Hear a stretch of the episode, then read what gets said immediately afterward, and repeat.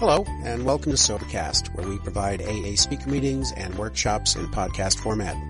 We're an ad-free podcast, and if you enjoy listening, please help us be self-supporting by visiting Sobercast.com, look for the donate link, and drop a dollar or two into our virtual basket. We hope you enjoy the podcast. Have a great day. Good evening. My name is Cindy and I'm an alcoholic. Woo! Cold up here. Great to be here. Before I start, I want to thank the people that gave me the opportunity to come up here and do service work because that's what this is.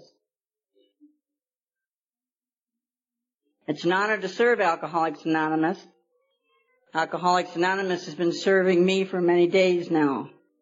And if I could just simply give back a tenth of what I've gotten before I die, then I'll be happy. One thing I've learned in AA that I didn't know I had years and years ago, and that's choices. And I can make choices now. So I'm going to offer you two choices tonight before I start. The first choice is, I can give you my story, nice and white, fluffy. Or I can give it to you down and dirty. How do you want it?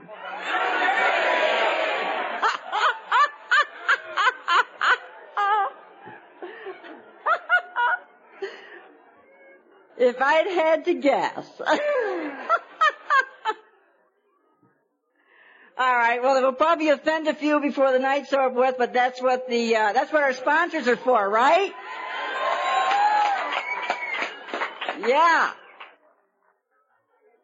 Take what you want and leave the rest, okay? Told me a long time ago there's nothing pretty about a drunk. Could have fooled me. I thought I was beautiful. I can't tell you how much time I spent in the girls' room checking my makeup, looking at my hair, and forgetting that my skirt was tucked in the back of my pantyhose. but I was beautiful.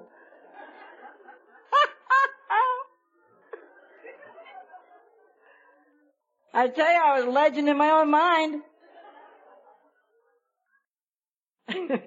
Some things never change. Well, I tell you, I'll start here. I was born a long time ago at a very early age. Took two people to make me. One was a man, one was a woman. Is any of this news? I was born into a family of two wonderful people, only they didn't know it. So they drank because they believed they weren't. I had a dad who was a steel worker great big Irishman, and he had the sickest parents in the world. They named him Fay.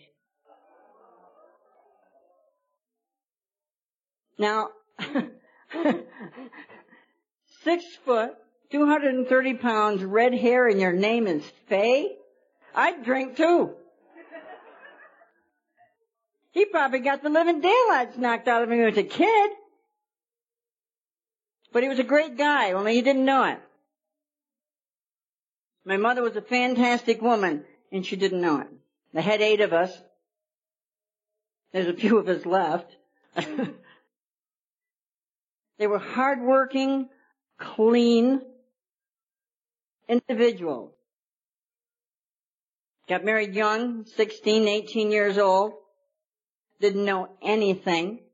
They know how to breed like rabbits. They know how to fight like dogs and knew how to drink like fish. Now, you know what? Fish don't drink. They drowned. Why do we say we drink like fish? I drank like a pig. no, I didn't. I really didn't drink like a pig. I drank like a man. I acted like a slut. And I got mad if you didn't respect me and treat me like a lady.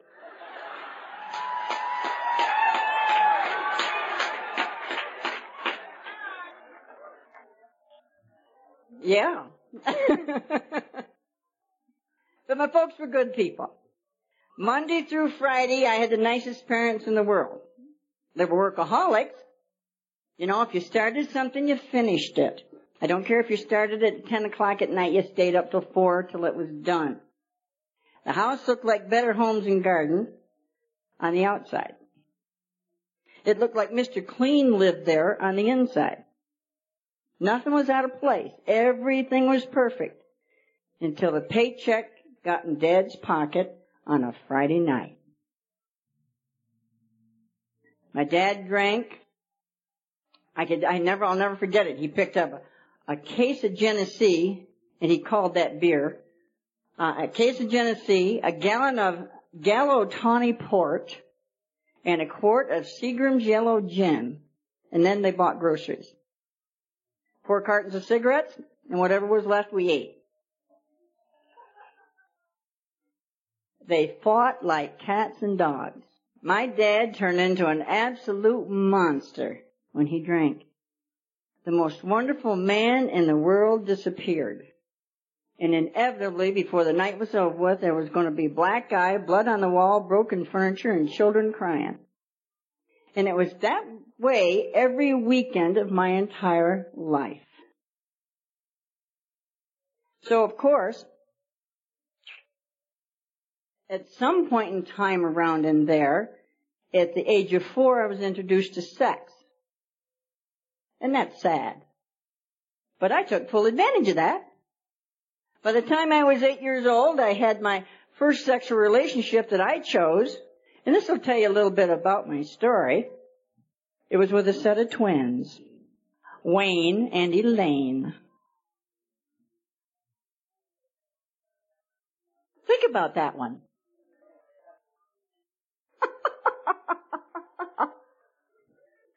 Told you I'm going to make a few of you upset. Hang on to your seat, honey. We ain't done yet. so kids aren't supposed to be having sex at that age, and I know that, but when you're introduced to it at a young age, which you're not supposed to have that happen, it does. Life is life, and I've come to understand that. Okay? So even though things aren't right and things aren't perfect, things are real, aren't they? And if we don't get real in Alcoholics Anonymous, we're not going to get sober, are we? And they told me I was as sick as my secrets. So I can't have any secrets anymore because I choose today not to be sick. Well, my life continued and I started out my life with a big heartbreak because when I started kindergarten, I had a very embarrassing situation. I peed my pants as a little kid, and I was shamed by my kindergarten teacher, which taught me real quick, don't you dare ask for anything, because I raised my hand and she wouldn't let me go. So I learned real quick not to ask. And I learned real quick what it was like to be embarrassed and feel different than all the other kids in the class. And I carried that up through the years. Well, come first grade, you know how they'll sit you all around those little oak chairs? And they'll ask all the kids, what do you want to be when you grow up? Well, they're asking all the little Jimmies and Johnnies and Susies and Marys, because that's what the names were back in my day. And the little boys wanted to be truck drivers and doctors and firemen and farmers, and the little girls wanted to be mommies and nurses and school teachers. Well, when they got to me, I raised my hand. I couldn't wait. I was so excited because I knew I wanted to be something nobody had come up with. So when it come to me, I raised my hand. I jumped on my chair, and she said, "Well, Cindy, what do you want to be when you grow up?" I said, "I want to be a priest." well, you know, that really was my heart's desire. I was raised Catholic. And that teacher stood there and she said, Oh, Cindy, sweetheart, no, no, no, you can't. Don't you understand? And I said, Well, I can so and I will. And she said, No, dear, you won't. She says, Don't you understand? She says, God doesn't talk to little girls. God only talks to little boys. You never see female priest, have you? Well, you know, I knew she was wrong, but I bought what she said. So I didn't want anything to do with religion the rest of my life. I tell you, I was done right then and there. And you can take your God and put it where the sun doesn't shine. Because I didn't want anything to do with it because God wasn't going to talk to me. Well, I had a clue for her and I didn't tell her this. I'd already had a conversation with God. You know, us little kids do that when we're lying in our bed scared to death to get out. We do a lot of praying long before we come to Alcoholics Anonymous, but I think we forget that. So as years went on, you know, I ended up getting married. I ended up getting pregnant when I was 16. And I know there's a little gal right down here in the audience. It's sitting right down here in front. And this is her first day of sobriety. Congratulations, sweetheart.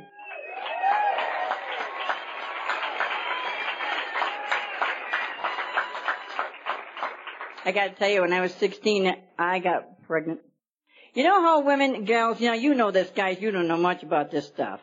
But ladies, you know how we're always saying we lost our virginity?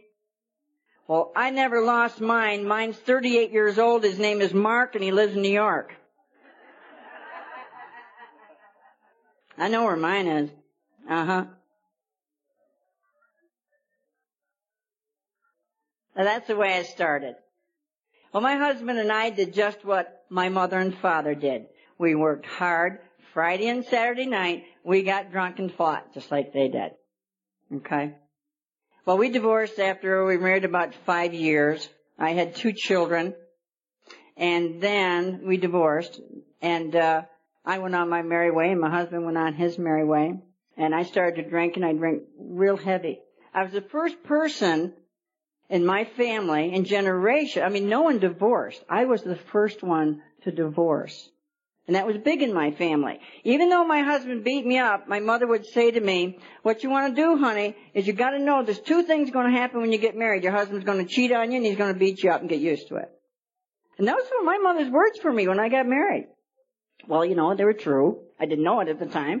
And she, of course, thought it was everybody that did that. And of course, everybody doesn't do that. And I know that today. But that's what happened in my marriage. Well, my drinking continued after my husband and I separated. In fact, in 1972, my early 20s, I got two DWIs in 30 days. But I didn't have a drinking problem. I just got caught. You know that one, don't you? I tell you, one of the most incredible sounds that I ever had in my ears was when that jail cell door closed. It's an awful feeling. It's an awful sound. And I don't look good in gray. They put me in a gray prison dress and they put a number in front of me and they did that whole deal like you see on the TV and I thought, my God, this is ridiculous. All I did was have a few drinks. But back then, that's what they did. They put you in a Wampsville jail. They closed that door and I looked over and there was a, a toilet with no top on it. And there was a bed that was a board and it was suspended by four chains from the ceiling with a pad on it. Not pretty. And so I, I'm, I try to find the humor in everything I can find in any bad situation or any good situation because I want to tell you one thing. If you take one thing out of here tonight that I say, if I would want you to remember anything at all, I would want you to remember that nothing happens to me. Everything happens for me. With no exceptions to the rule whatsoever from the day I entered this earth. And I know that to the core of my soul. So when I'm standing there in this cell and I'm thinking, well, I wonder who's here with me. God, this could be kind of exciting. So I try to peek around the bars and I say, Hi, anybody over there? Woman says, I'm over here. I said, I remember Lucille Ball, one of her shows, and then she got in jail for something. And I said, hey, what you in for? she says, killing a cop. I sat down and was real quiet. So I got out of my first DWI with a muffler. Isn't that what money can do for you? Isn't it incredible? And then my second one, I fell asleep on Interstate 81. I think I fell asleep. I probably passed out, but I said I fell asleep. Hit another car with four people in it. We locked bumpers and, and, uh, finally we got over the side of the road. But I got, uh, I didn't get in jail for that one, but I lost my license on that one. And that one they told me I was an alcoholic, and that made me mad. Cause I knew I wasn't an alcoholic. I knew I drank heavy. I strive for that. that was my whole idea. To drink more than anybody else I knew. My whole idea was to be able to consume as much alcohol as I could and still drive 110 miles an hour. And I did. I had only had one speed in my car. I t- I don't know why I'm alive. I did not know how to drive my car without driving it wide open. I was an absolute maniac behind the wheel of a car. I was an absolute maniac if I wasn't behind the wheel of a car. so I went to work that night and I told the guys I was the only woman there. I drove, I loaded tractor trailers for a living. Isn't that pretty? Well, what it was, it wasn't pretty, but what it did do is it gave me my first union job and I made good money for the first time in my life. And I had two little kids I was raising by myself, so this was real good. So I went to work that night and the guy said, how'd you do with your DWI? And I said, well, I got out of that one again too. That's great, let's celebrate. Yeah. Next morning took me out, 8 o'clock, we worked the midnight to 8 o'clock shift because there was a tavern out back. And I worked for Sealtest Ice Cream and it was 34 below zero in the freezer. And we would take turns sneaking out back. We'd go over three, four at a time, drink, come back, when, you know, the other one we'd watch. And then we'd take turns getting up three three high on these pallets of ice cream and we'd sleep. You put cardboard up there at 34 below zero and you can go to sleep, but you gotta have the people remember to come wake you up so you don't freeze to death. Yeah. Well, then I started to get real sick and the doctors told me, Cindy, you're going to have to stop drinking. And I said, no, we're going to have to find another way. I mean, I, alcoholism alcoholic drinking, for me was a learned behavior. My parents taught me well. They did not mean to. But you know, I never heard a thing my parents said, but I watched everything they did. Because their actions spoke much louder than their words.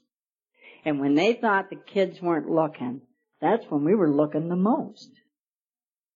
That's when we were paying the closest attention when they thought we were sleeping. So I learned. I learned a lot.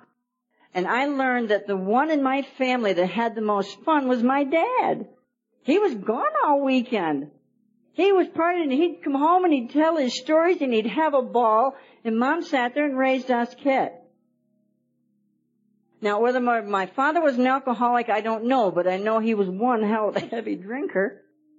He never went into AA. He drank himself to death at 54. So my guess is he probably was an alcoholic. All my brothers drink heavy, but none of them do today. They're not alcoholics. But you know, I crossed some kind of an invisible line and I don't know when and I don't know where. And I crossed over into this land of never, never land. And I, when I say never, never, I mean I can't ever get back to being a social drinker, and I know that. I lose absolutely total control now. And I didn't. For years I drank and I had a ball. And I do not regret my past. And I do not close the door on it. But I do know today, if I know nothing more, that I am powerless over alcohol. And I do know today that if I ask God to do for me what I cannot do for myself, it is done and it is done instantly. See, when I came in the rooms of Alcoholics Anonymous, I came in with your God and it didn't fit for me.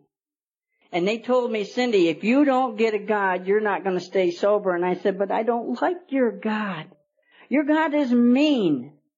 Your God did not protect me when I was a little girl. Your God did not keep my father from beating me up. Your God did not keep me from my husband beating me up. Your God didn't keep me from being raped.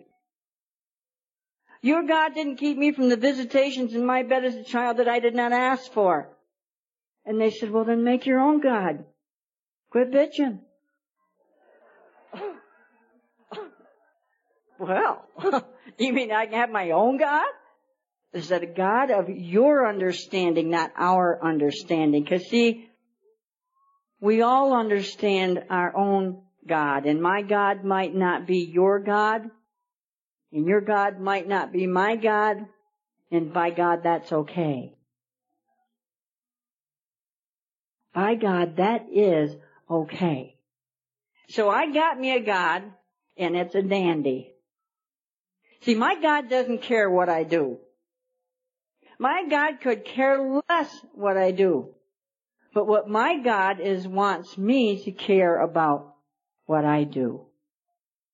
Because I'll be given free reign to do anything and everything I want. So I'm not punished by my sins or for my sins, I'm punished by them. And I know that today. And some people call it karma. Some people say what goes around comes around. And boy, if you've got any amount of sobriety at all, you know it come right behind you and bit you in the ass, didn't it? Aren't we a little more careful about how we treat people today? Yeah. Yeah. Yeah, I know that I am. And I know I don't do it because I don't want bad things to happen. I am a decent person today because I want to be. Okay? I no longer ride on the hood of my car, hanging onto my windshield wipers while somebody's driving at 90 miles an hour with a quarter Lambrusco between my legs. That's crazy. and I used to think that was a good time. And it was, I suppose, when you're in that state of mind. But you wouldn't catch me doing that day because I get my pants dirty. See, one of those character defects I still got's called vanity you know. so please, let's make sure that chair is clean if I'm going to sit on it, okay? and I didn't know I was supposed to wear a snowsuit up here. I thought I was in Arizona. See, I'm a New York girl. I've only been here about a year and a half.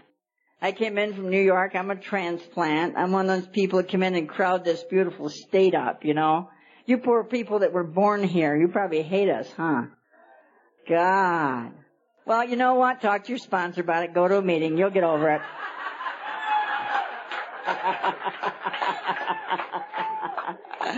yeah. Ain't great? But this is a beautiful state you got here, and I absolutely love it. But I got to tell you, when I moved here a year, year and a half ago, I left a lot of sobriety, and I left my family back east, and and uh, the last year of my life, I think, has been one of the hardest years of my life ever. Because I didn't have my AA family. I can go back and, you know, I can call my, my, uh, my, my biological family, which I miss and I love, and they're all back east. I have no relatives here. But getting reconnected into AA was hard for me. And, you know, and I don't really know why other than, uh, well, probably because I don't know how to use the phone and I don't ask for help. I wonder, does anybody else do that out there? Yeah, yeah, yeah, you know. So, yeah, I can sit in the corner and read the big book and never have to ask for any help and wonder why my life hurts. it hurts. But you know, I did. I come here and I and I and I struggled to find a meeting, and I finally found a meeting in Scottsdale, and I love it in Scottsdale, I tell you. But I, I know one thing right now that I could have never drank here because I had to hang on to the grass in New York so I wouldn't fall off the earth when I was drunk. And hell, can you imagine digging in the sand here? Where are you going? But I did. I finally got me. I found me a group here called the No Sniveling in, uh, in Scottsdale. There's no sniveling. And they're a wonderful bunch of people, a very diverse group of people, and I go to a, I go to a 7 a.m. meeting. Because I tell you, I need, I need to have my attitude adjusted the minute I get out of bed. Because I have got, I have got an awful thing between my ears and it's called my brain. And I tell you, it's, it's, it's still very alcoholic. You know, I think my body, what they say, your, your, your, your liver will get clean of alcohol after five years. And I don't think my brain's ever going to stop thinking like an alcoholic. My actions change, which will help me change my thinking. But I don't think my, my, my thinking, for some reason, it's a, I think it's a done deal. And uh, so I accept the fact that I'm an alcoholic and my thinking is alcoholic. So I'm one of these people that, that I, I do need a morning meeting. And I'm a meeting doer okay? I've been uh, sober a few 24 hours and I do, uh, I do at least, uh, seven meetings a week. And people say to me, my God, what's the matter with you? You still need that kind of meeting? Well, I'm sick. you know? But I love my meetings. I love the people in the meetings. And when I first started, you know, I can remember going into A when I first got in there and thinking, well, I'll get sober and I won't drink, but I'm not going to have a damn thing to do with you jerks. You know? I mean, my God, you know, talk judgmental. Hmm. You know, I'd look at your clothing. I'd, and then I would sit there and you could tell, you probably none of you have, ever experienced this, but I would sit in a meeting and I could, when the, someone would raise their hand, cause that's how we do it up in Syracuse, New York, and I'd say, I know what, what they're gonna say. They say the same shit every time. But you guys, you guys never thought about that or did in it, did you? No, no. Okay, okay. Alright. Well, I know it's just me because I'm terminally, you know, I'm unique. You know that, don't you? So I know I'm the only one that thinks like that. But I got established in a great meeting here. But I tell you, I would not be alive today if it was not for Alcoholics Anonymous. I would not be happy, joyous, and free if it was not for my God and the steps of Alcoholics Anonymous. I stay in AA through the third tradition because you know this was the only place I couldn't get thrown out of. No matter what I said or what I did, you could get mad at me and then I'd just you, go talk to your sponsor, go to a meeting. I don't care. I'm not up for debate. I'm about as imperfectly perfect as you're going to get. And that's okay today. That is absolutely okay. I know that everybody's not going to like me. If you did, you need more than a sponsor in a meeting, I'm telling you. You better go get yourself a whole lot of help. But they did set up a bunch of things and one was called Principles Before Personalities. Isn't that beautiful? Yeah. And it's the only reason why we're all standing here freezing our butts off, because that, you know there's a lot of folks here maybe you don't like. But that's okay. And what, what, what I have learned is if I don't like somebody, that's the person I need to gravitate to real quick. Because they told me a long time ago, if you spot it, you got it. Yeah. And you know, one of the hardest things I had to do in a meeting one day is a gentleman came in and God bless him, talk about as sick as your secrets. He sat right there and he talked about how he was in a relationship with a woman and she let him babysit and that was great, but she knew at one time he was a child molester. Well, you know, that was a tough one for me to swallow. So what I had to do after that meeting, when it was time to go do the Lord's Prayer, I had to cross the room and hold that man's hand. Because that's what AA has taught me, is to forgive. I don't know anything about anybody but me. And I'm not going to gain a thing if I judge anybody. And I tell you, if I have done something wrong, you can bet that I'm going to stand before you and hope and pray you're going to forgive me and that you'll have mercy for me. So I damn well better be able to hand that right back to you when you stand in front of me. So that taught me a good lesson. So I know today that all walks of life walk into Alcoholics Anonymous. And there's nothing that'll drive me nuts more than have somebody sit there and say in a meeting, I wish you wouldn't swear.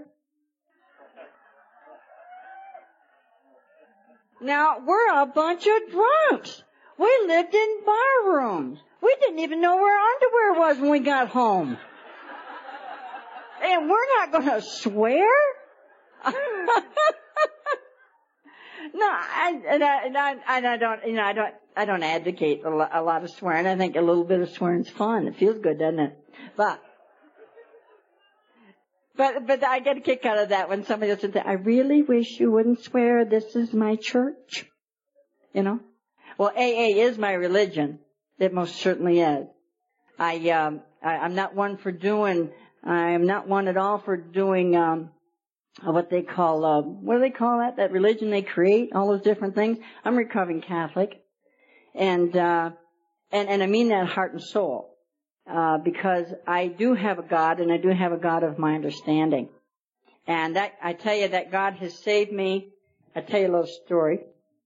Uh, I was sober. I do things a little bit backwards. I don't know if you ever did that. You know, I got pregnant before I got married. You know, I went to rehab after I was sober a year and a half. You know, I get things turned around. but after I was, um, after I was sober about four years, uh, I got uh, an, an, an excellent, an absolute excellent uh, experience of what the fellowship of AA is like and how wonderful you people are. See now, uh, when my husband and I were married, we had two children. We had a boy, and then we had a girl. And I don't know if you've ever heard the expression, the apple doesn't fall too far from the tree. Well, my daughter was a splitting image of her mother. I mean, she was an absolute hell raiser. I was a, a, a, a bar goer. I loved the smell of puke, urine, and dirty ashtrays. I'd go out and spend $400 on my outfit so I could be there, but, you know, but uh, there was just something about the bar that drew me. Something about laying on a pool table, I guess. It just felt good on my back. oh,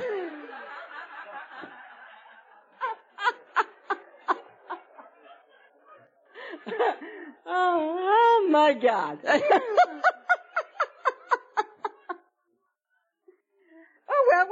Those are the days, you know. What can I say? The truth is the truth. Uh, but I got a little sidetracked here. But what I wanted to tell you was that, oh God. Uh, I, I had two beautiful children, and uh, and they did just what their mom. Well, my boy didn't too bad. My boy's a, he's a cop. He had to get control somewhere, didn't he? Poor thing. uh, but my daughter, she was a, a little bit out of control, just a little bit. And uh, uh, Leanne was a tall gal. She was about five nine, blonde hair, and she did some modeling on the side. And and uh, she had a, a mouth like a truck driver, just like her mother. And uh, and uh, she was a real pretty gal, and and she had a gorgeous body, and she used it. And uh, and that's what I was taught, and that's what I did. I mean, hell, you know, gals, we can go out broke and come home with money in our pocket. How the hell does that happen? Uh, and all we did was drink all night. We think. The hell, I only had a few. few what?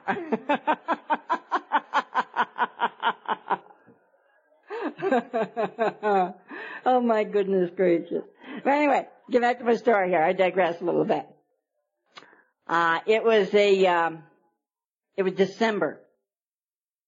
It was 1993. I've been sober, got sober December uh, 5th, a few years back, but this was 1993, December 17th, and um, it was about 11:30 at night. I got a phone call. This is my daughter. She was crying. We do that when we get drunk, don't we? Aren't we pathetic? Well, anyway, she had a little incident. She'd gone out with her friends and with one of her girlfriends. She left a note for her boyfriend, and she, uh, he didn't like that. He was jealous fella. She was quite a looker, so, but he was jealous fella. And he went to the bar where she was, and you know how we'll do this, guys. We get a little upset and we get afraid when there's something that we got the most we love. We're afraid we're going to lose it, so we hurt it. And he grabbed her by the hair of the head and he pulled her off that bar stool, drug her out in the parking lot and slapped her around in front of her friends and boy, she felt terrible. She gave me a call that night, she's crying her eyes out and mom, why does Tim hit me? And I said, honey, I don't know. I don't know. Why do we hit each other when we get drunk? Damn it. And, uh, I said, what matters now is the only thing you need to do, sweetheart, get yourself in a safe place. Get yourself a safe place now because Tim doesn't know what he's doing. He knows he loves you, but he doesn't know what to do with that love. He's afraid. And isn't that what we do? We, we run around in fear and we hurt the things we love the most. Well, she was absolutely humiliated and so she continued her drinking. She went on home back to her apartment and she promised me she'd get herself in a safe place. She did. Four o'clock that morning I got that knock on the door that none of us ever want to get. And my daughter shot and killed herself. Now I tell you, for anybody here that's new in this crowd tonight, and you think for one second that AA doesn't work, it's because you're not working it. Don't you ever blame AA for your drunkenness, ever.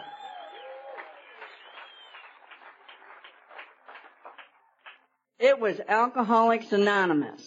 It was the people in Alcoholics Anonymous that came to my daughter's funeral, and some of them came there and they didn't even know me. They were just, you know how you'll stand there at the casket and you just wait for people to come up and, and you just, uh, you just, you just do what you gotta do because that's what we do as drunks, don't we? we can get our shit together in a heartbeat. And um, as you stand there, and uh, people would come up to me, and they literally, literally hug the hell out of me. That's what people in AA do. They take you in their arms. And you know, every time somebody would come up and they would hug me and they would take me in their arms, when they left and walked away, they took just a little bit of my pain with them. And I know that today. I did not pick up a drink. I didn't take a tranquilizer, and I don't tell you that to impress you. I tell you that to impress upon you that there is no reason whatsoever to pick up a drink today. Not any. Alcohol Anon- uh, Alcoholics Anonymous taught me I had a choice there. I could have picked up a drink. I mean, what's a better time to say, oh, poor me? Oh my God, I can't take it, I can't stand it. You're right, I couldn't take it. I couldn't stand it. I laid down. I pulled my hair. I screamed. I yelled for months. But I did not. I did not pick up a drink or a drug or another human being. Because that's part of my story too. Yeah. A lot of different ways I can not want to feel what's going on in my body. But I had learned in AA that if I didn't go through the grief of my daughter's death, that it would go through me. And you know, if I go through it, I'm going to be okay. If it goes through me, it's going to rip me wide open a lot worse. So I had some choices to make. And I stayed sober. And I went to meeting. And I can remember being in a Saturday morning women's meeting. I think it was about three months after Leanne had made that decision to take her life, and I still say that nothing happens to me, everything happens for me. But I sat there in that meeting, the Saturday morning meeting, a woman came in and she, they asked for a topic up in Syracuse. She raised her hand and she said, I got a topic. And the chairperson said, what's that? She says, I just want to kill my daughter. Now she said that in jest and in anger, but I tell you, that clicked inside me and I started crying and I couldn't stop. I cried so hard I slid out of the chair on the floor. And do you know what my sisters did? They got out of their chairs and laid on the floor with me. That's Alcoholics Anonymous, folks. My own family couldn't hold me. When I called my whole family that morning to come up and told them what had happened, they walked into my kitchen and they all stood back. And my mother said to me, are you coming home at Christmas? And I said, I don't know. And she says, don't worry, honey, come on home, we won't talk about it. And I said, if I come home, if I can't talk about it, I'm not coming home. My AA family took care of me then and they take care of me now. Now four years later, my closest sister, who was my older sister, shot and killed herself.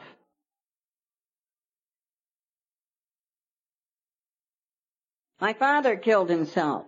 I have six generations of suicide alcoholism that I know of. I don't want to kill myself anymore. But you know, when I was driving my car wide open, that's what was going on in my mind, and you know it as well as I do, don't you? We just want to stop hurting. We just don't want to deal with the truth. Well, you know, everything I have done, and I tell you, I could stand up here and curl your hair and I won't. And I know that's disappointing a few of you. That's what my sponsor's for, right? And if you don't have one, get one. You know, just get one, damn it. Hurry up. It's for you, not to you. The fourth step is the most incredible, wonderful step in this program next to the third. And the third is, turn your will and your life Not the second and a half step or the third and a half step, but the third step. Turn your will and your life over to the care of God because I guarantee you God's got a much better plan for you than you have. So let him do his work. Get out of the way. Now that, you know, when I saw the promises on the wall in AA, I'm very greedy. And I'm very selfish and I'm very self-centered and I'm very arrogant. So I said, I saw them as gifts and I said, I'm hanging around.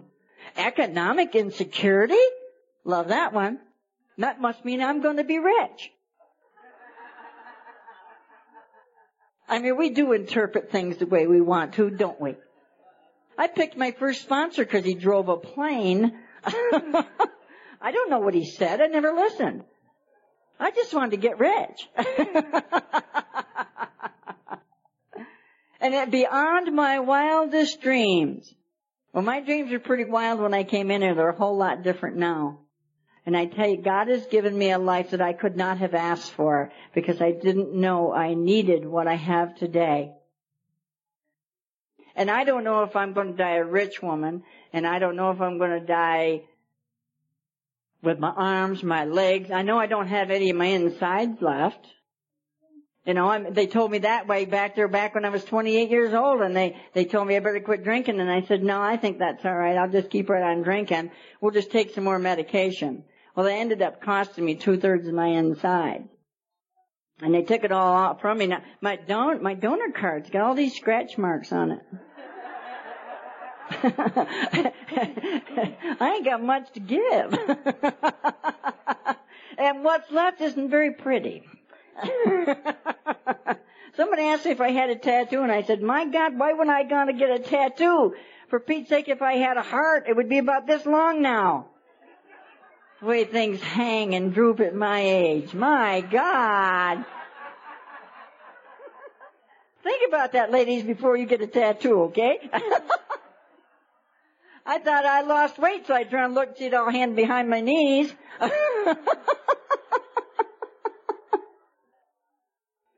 so I don't know what you want to do with your life, but I know what I want to do with mine. And I want to stay sober. And I strive today to become a woman of dignity and honor. And I stand before you and I mean that. You know, I didn't know what it was to be faithful in a relationship. And of course I know none of you have ever experienced that, but, uh, it's something I strive for. It's something I begged for in the sixth and seventh step. To take the hunt out of me. Because I was a hunter. Because if you wanted me, then I knew I was okay. Remember I told you I was a legend in my own mind, and believe me, if you hadn't had Cindy, you hadn't lived.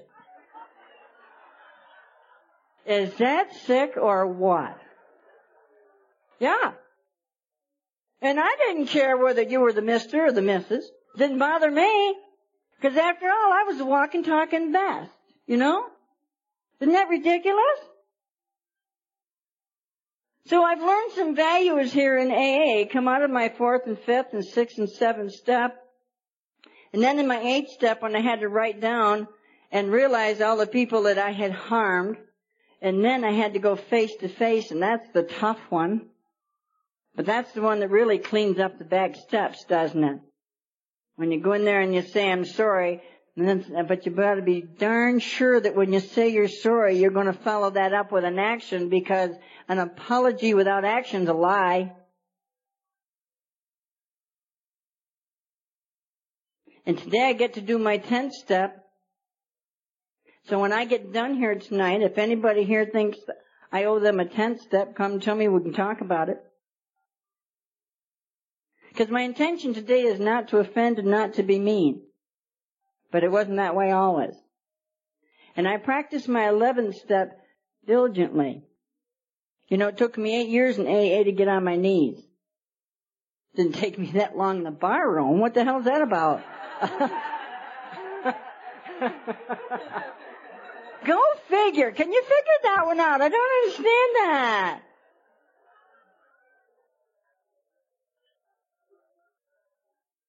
Eight years of sobriety, I got on my knees. It made a difference. Talk about, you want instant gratification? You get on your knees and ask for what you want. I'm telling you, it's instant. And then I do my 12 step. I do my 12 step every time I go to a meeting. Anytime I participate in anything to do with Alcoholics Anonymous, I'm doing my 12 step. So I know you're out there freezing your buns off, and I tell you, I really appreciate y'all sitting here tonight, giving me the opportunity to stand before you, a changed woman. I am not the woman, although you probably would have thought it was a whole lot more fun before.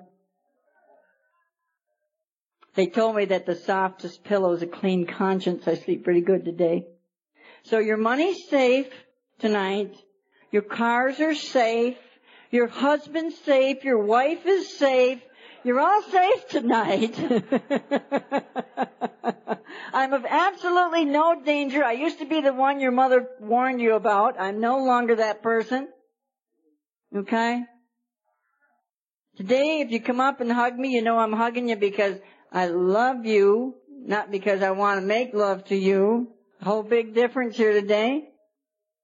AA has taught me how to love people outside the bedroom. Isn't that incredible? What a concept. I can actually fall in love with someone today just by hearing what they say. Because I know their struggle because I've been there. And it's a whole, this whole being in love thing's a whole different ball game for me today. So if you, if you got it somewhere in your head that this is not working for you, then sit down and talk to somebody because it is not AA, it's you. You just aren't getting it because you aren't looking at something and my guess would be you're not looking at you, you're busy looking at me.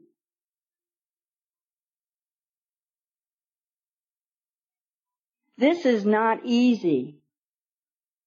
You people are the chosen people. You really are. You know, AA, they'll tell us AA is not for, it is for, for, for everybody, but not everybody wants it. And those that are you are here tonight, you want this or you wouldn't be freezing your ass off. Right?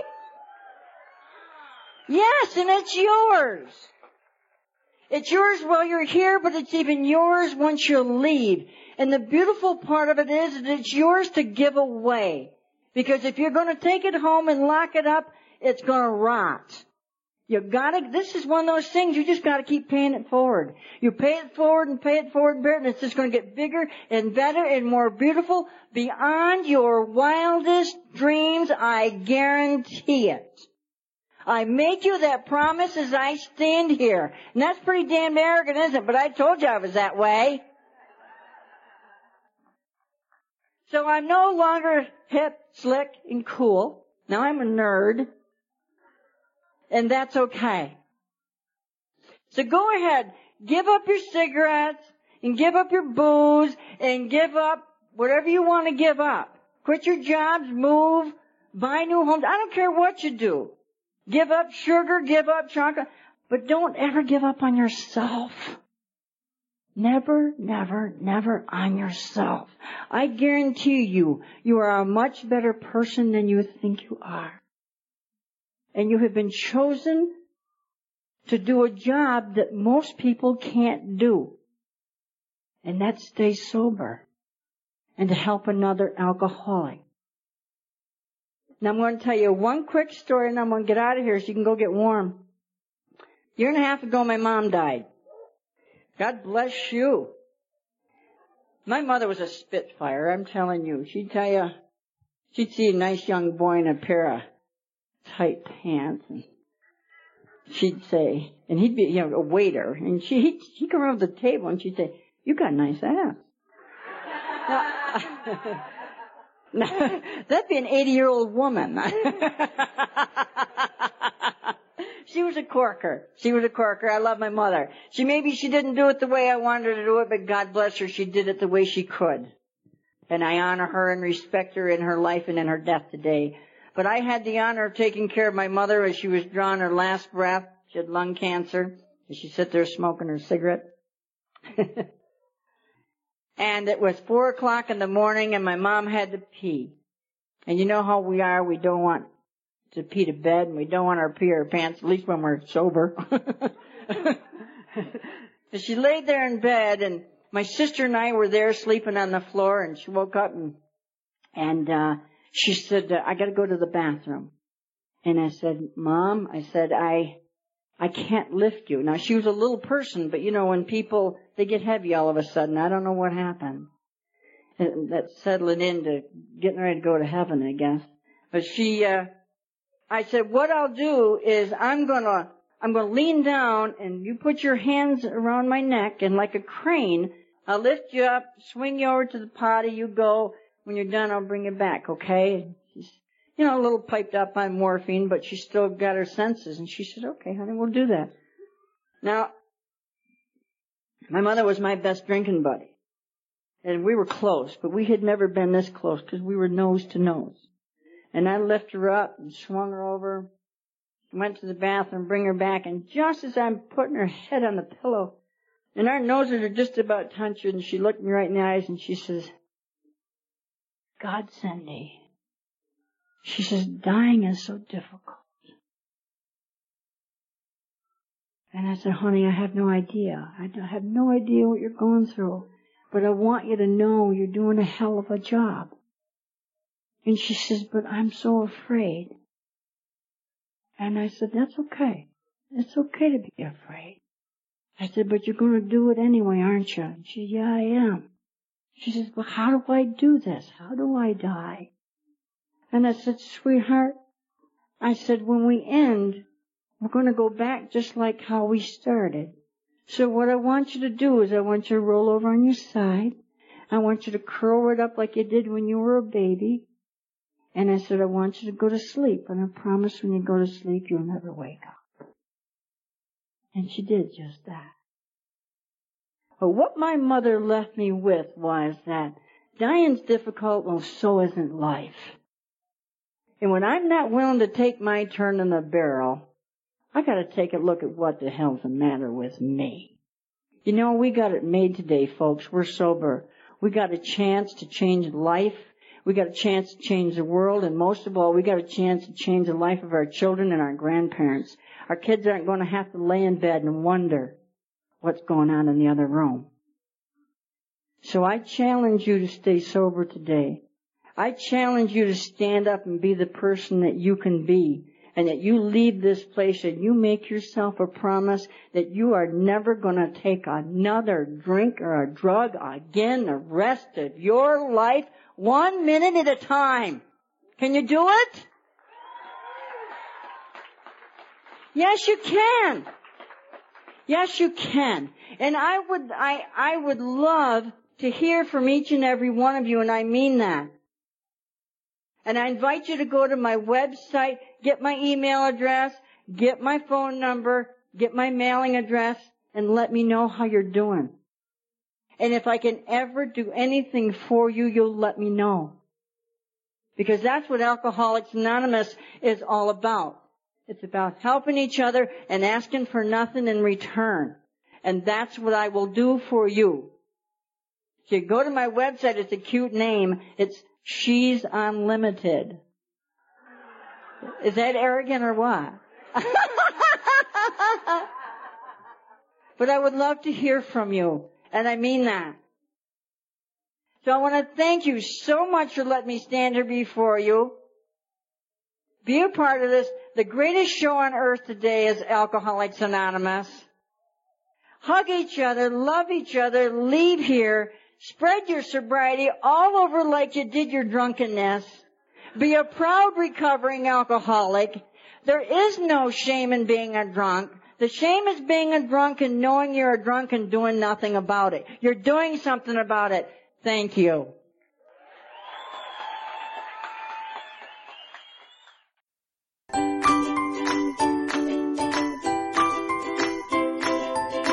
Thanks for listening. I hope you enjoyed the podcast. Sobercast is ad free, and we'd like your help in order to keep it that way. So if you'd like to help us be self supporting by pledging a dollar to a month, visit Sobercast.com and look for the donate links. Thank you very much.